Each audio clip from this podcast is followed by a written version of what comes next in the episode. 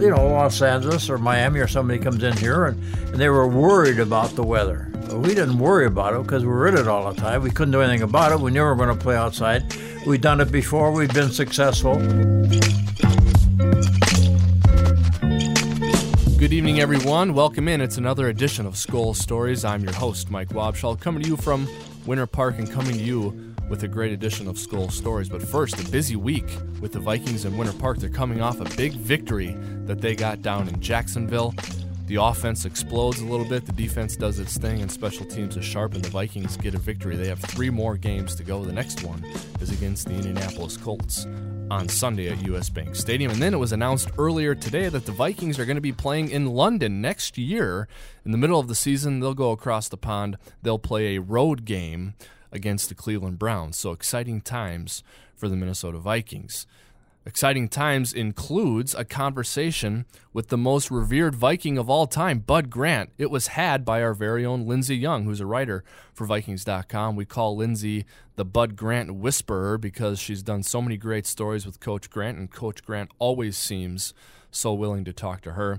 Yeah, well, first of all, I will accept that nickname. I Okay. like it. It's a good Uh, one, yeah. But no, honestly, I consider it an honor every time I get to talk to Coach Grant. And I feel like even though I have talked to him several times, there's always something new that comes out and some interesting story that he kind of digs out of the archives. So that was really fun. You can't beat just some of the stories about coaching Jim Marshall and Fran Tarkenton and what that was like for him. But also, this time we had some interesting stories too that were not even football related. So he talked a little bit about winning a championship with the Minneapolis Lakers, which is something that I think not a lot of people talk about Yeah. at this point in time.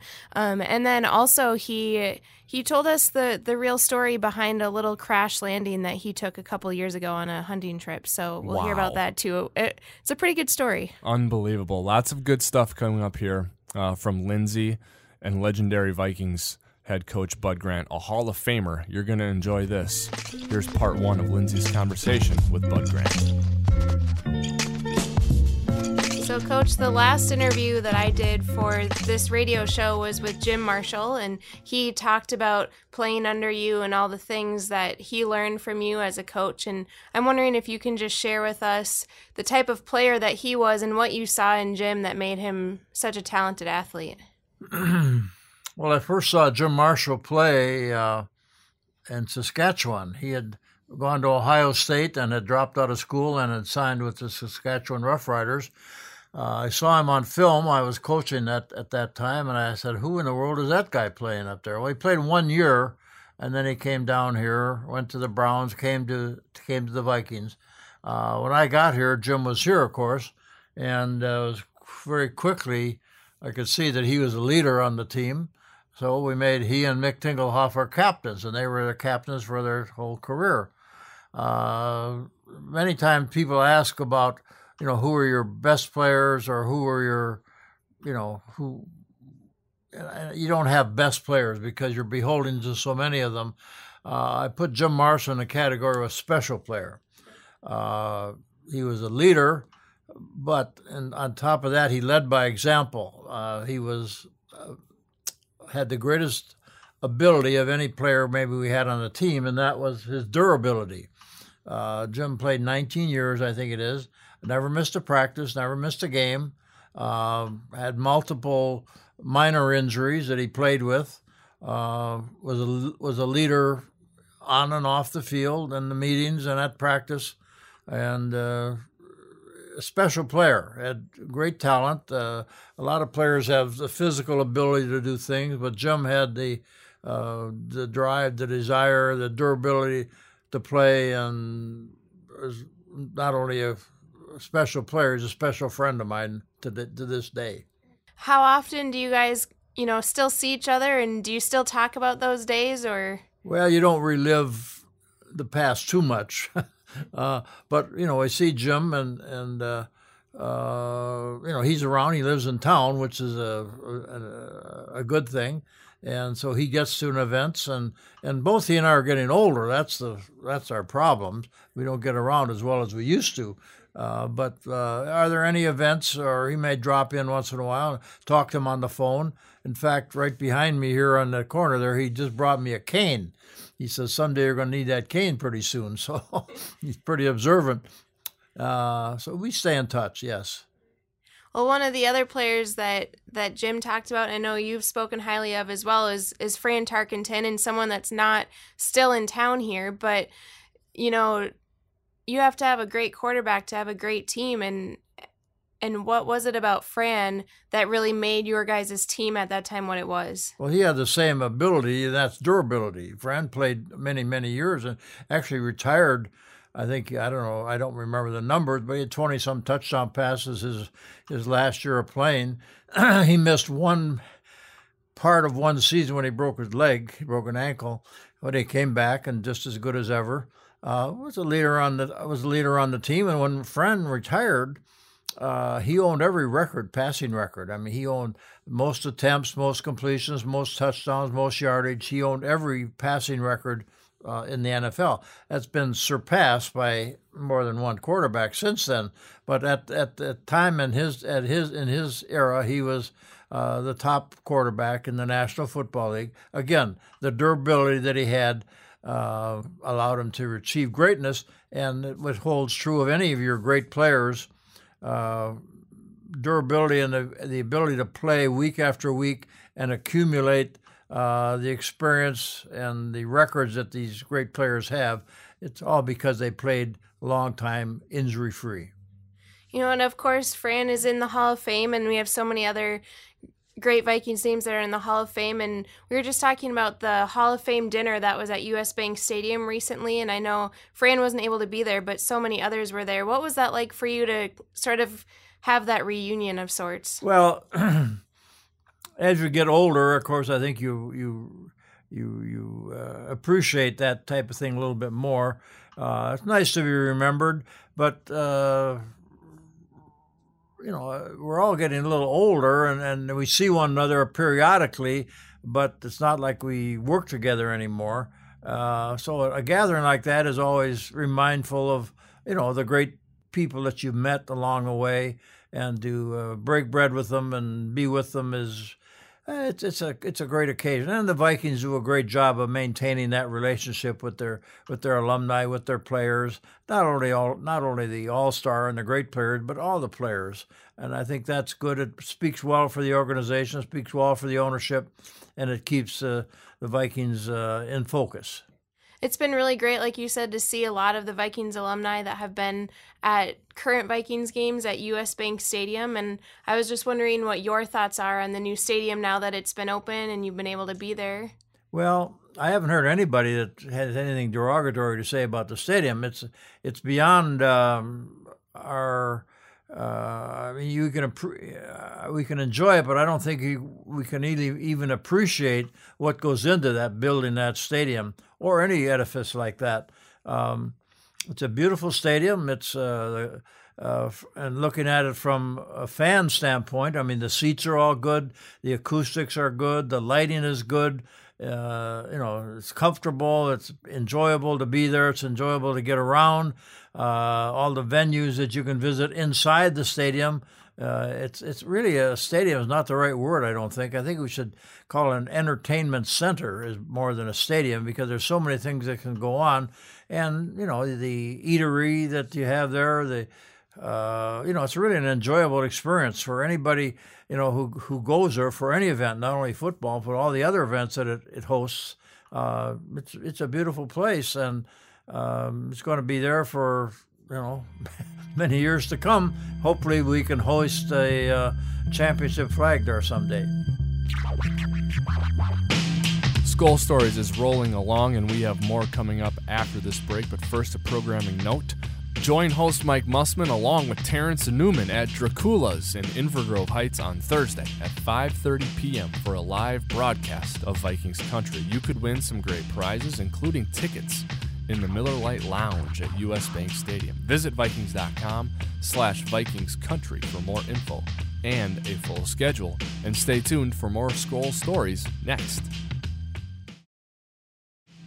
Hey everyone, welcome back. More Skull Stories coming at you right now. Our conversation with Bud Grant will continue in just a second, but first, get your 2016 exclusive inaugural season gear at the Vikings Locker Room store, open at US Bank Stadium. For novelty items and apparel, visit the official Vikings Locker Room store at Mall of America, US Bank Stadium, and online at VikingsLockerRoom.com. That's where you can get cool Vikings stuff. To get cool Vikings information, you can use the Vikings app. Another cool thing you can do on the Vikings app is you can enter to win some cool prizes. Scan your game tickets on the Vikings app for a chance to win big. All you have to do is link your tickets on the app and scan it in at the entry gates at US Bank Stadium, and you could win tickets to Super Bowl 52, which will be held at US Bank Stadium.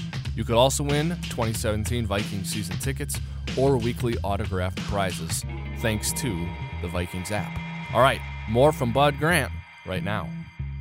One of the things that current players right now really love about the stadium is that it's indoors, of course, especially for a few of them who played at TCF the last two seasons and played outside in that cold weather.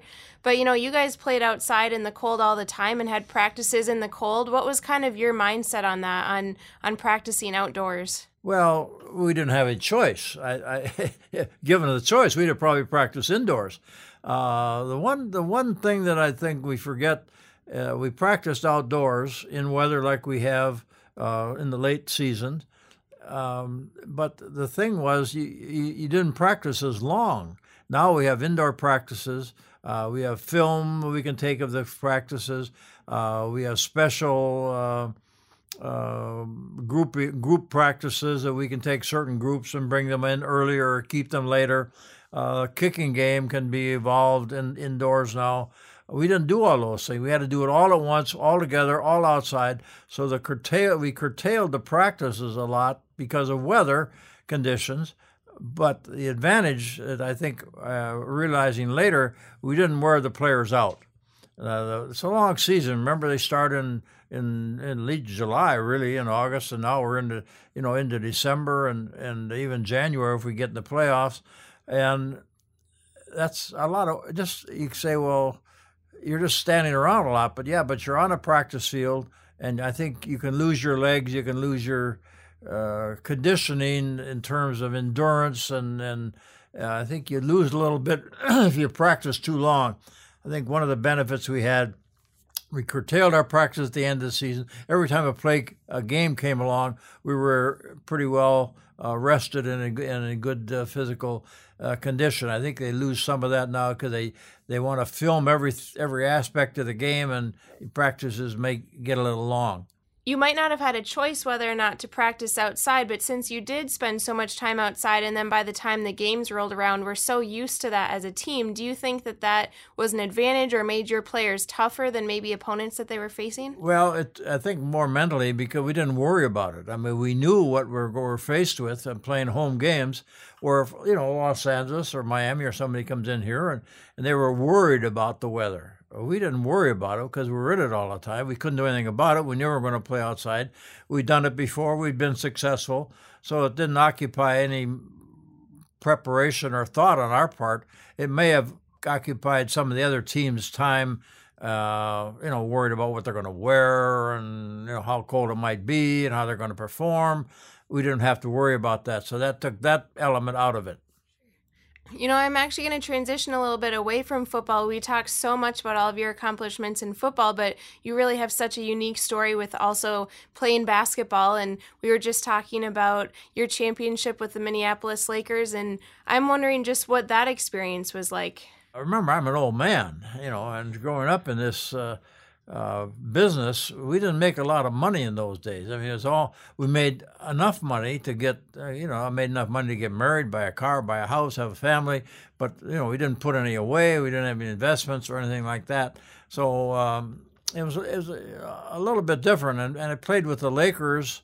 Uh, we won championships, and you know, got to play in Madison Square Garden and the Coliseum, and played a lot of you know venues all over across the country, and that was a great experience monetarily it was okay, but it's not like what they're doing today.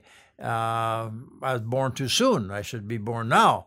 Uh, aside to that, I played baseball, town ball they called it, but they before television, and a lot of baseball was our number one sport in that in those days. Uh, more big, more than football, more than basketball, because there was no television, and everybody grew up playing baseball. I mean, everybody knows the rules of baseball. A lot of people got involved in football that didn't even know the rule, but they enjoyed the entertainment. Um, so baseball was was big, and number two was boxing. Now we don't hear much about boxing anymore, but that was our number two sport uh, in the '50s and '60s. But I made actually made more money playing town ball than I did playing with the Lakers. That sounds crazy, but that, that only uh, points out that we didn't make a lot of money playing pro basketball, but I did make a, a, enough money playing baseball in the summer to double my income actually because I made more playing baseball in, in town ball than I did playing with the Minneapolis Lakers. Hmm, that's very interesting. So then did that did that influence your decision to then move into football when you had a chance and kind of leave basketball? Uh, no, I got hungry and uh, had to make a living. and it, I turned out I was probably a better football player than I was a basketball player or a baseball player for that matter. So I could move up in the uh, money bracket and, and made more money playing football and had have and then if you're successful then of course you make more money. So I was able to you know reach the heights of what their pay was in those days. Near the end I got a chance to coach. Well that maybe another little bump. So uh, it's, yeah it's been a lifetime of sport. Sure. You know, you talk about being successful in sports and you've coached so many successful players, but one thing I know that you've talked about before that's important to you is the difference between sports stars and heroes. And I'm wondering if you can kind of explain that. Well, you got to remember that sport is like any other entertainment. Uh, it's like movies, or you know, we we are entertained by sport. Now we put a lot of emphasis on it. We spend a lot of money on it. Uh, the people who are movie stars or baseball stars or hockey stars, or whatever, uh, they you know earn their money, but it does not re- leave any residuals. I mean, you're just you play and you go to the game and you have a good time, and your team wins or loses, and and whatever you get out of out of the sport. But uh, sometimes we put too much emphasis on these people who participate and, and call them heroes. Well, they're not heroes; they're stars. It's like in the morning when the sun comes up, the stars go away. You know, and and you go to a play and you watch the play and you enjoy it. That night you talk about it. You wake up the next day, but you know you got something else going on. But heroes uh, are a different category. I was raised during World War II and our heroes were mostly military heroes or political heroes or uh, firemen or policemen or somebody that do heroic deeds. Football players don't do heroic deeds. They're stars, but they're not heroes. We don't want to make that. You got to make that distinction. My heroes are not football players. Sure. Thanks for sharing that you know, someone that maybe didn't play sports here in Minnesota, but is just as much a legend. And I know that he's a good friend of yours, is Sid Hartman. And I'm wondering if you can just kind of share about what he means to you and how your guys' friendship sort of developed over the years. Well, Sid's a, my close personal friend uh, that he refers to us as. I'm one of the first ones, uh, but he's a very good friend. And Sid's, you know, a little a little bit older than I am, not a lot, but uh, we've been friends for many, many years, and um, he's an institution in the state. And you know, if you mention Sid, you don't have to include any last names. I mean, if you mention Sid in this part of the world, I mean, everybody knows who Sid is. There's no, there might be other Sids out there, but there's only one Sid that all of us know, and that's Sid Hartman. Uh, an institution, and uh, I have to say, one of my very best friends, and you know, we're both getting a little long in the tooth, and we won't be around much longer. But uh, Sid's been a great contributor to the sports scene in the, in the Midwest here. Well, I really appreciate you taking the time with us. I just have one question that I'm hoping we can kind of wrap it up with, and that's I've heard stories that you crash landed an airplane on a hunting trip a couple years ago, and I'm wondering if you can tell us what really happened that day. I wish I knew. Uh, what was the experience like? Well, we were going up hunting in in uh, Canada, and we had a, a pilot that was a good friend of mine, a good pilot, had a good airplane, and and uh, when you fly, um, you know, in a private plane, if you're in the cockpit, Uh, there are a lot of instruments there. One of the instruments, and one of the bigger instruments in the interior of the airplane, is a red and a green light. The green light means when it comes on that the landing gear is down, and the red light is on, the landing gear is up. Which means don't land when the red light is on. And uh, that those are two of the biggest lights on your on your cockpit uh, dashboard. Well, we came into Saskatchewan or Regina, and we're going to land. Well, the green light is on, which means there's a button you push and or lever or whatever it is, and the landing gear goes down. Well, the green light was on. Malfunction. Okay. The landing gear was not down. So when we come in, lit on a cement runway in Regina, Saskatchewan, we just all of a sudden we, we hit the ground and there were no landing gear. Went down, so we went sailing across the uh, runway and sparks were flying and and the propeller is coming apart. And fortunately there was no fire and we walked away. But uh, who knows how how or why they never figured out how that happened or why that happened only says it did happen well i guess the important question then is did you still go on the hunting trip well yes we had to well we were all prepared to go and we walked we got out of the airplane now how do we get to where we're going we had to rent a truck and and go out to the western part of this uh, Saskatchewan. And then, but then the thing is, we didn't have an airplane to come home either. We had to drive that truck all the way back to Minneapolis from western Saskatchewan. That was it takes a little longer than flying. Well, that sounds like just as good a place as any to wrap it up. But I appreciate you taking time with us today, Thank Coach. You. Lots of cool stuff there, Lindsey. Great job. I guess if I had to pick someone in my life who would survive a plane crash, I would pick Bud Grant. He'd be like the most likely one to do it. And he did it. Hands down. Which is an amazing thing. Um, and there's probably a lot of things about Coach Grant that we don't know, and most people probably don't know the plane crash story.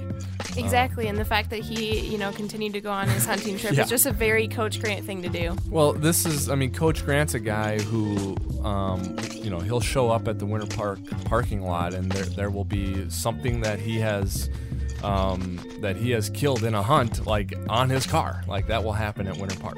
Sounds about right. Right. This is Coach Grant. So lots of cool stuff there. Good job with the interview, Lindsey, as always. Thanks, Wobby. Appreciate it. Thanks for joining us. That's going to do it for this edition of Skull Stories. Lots of Vikings action, though, coming to you right here on the Vikings Radio Network.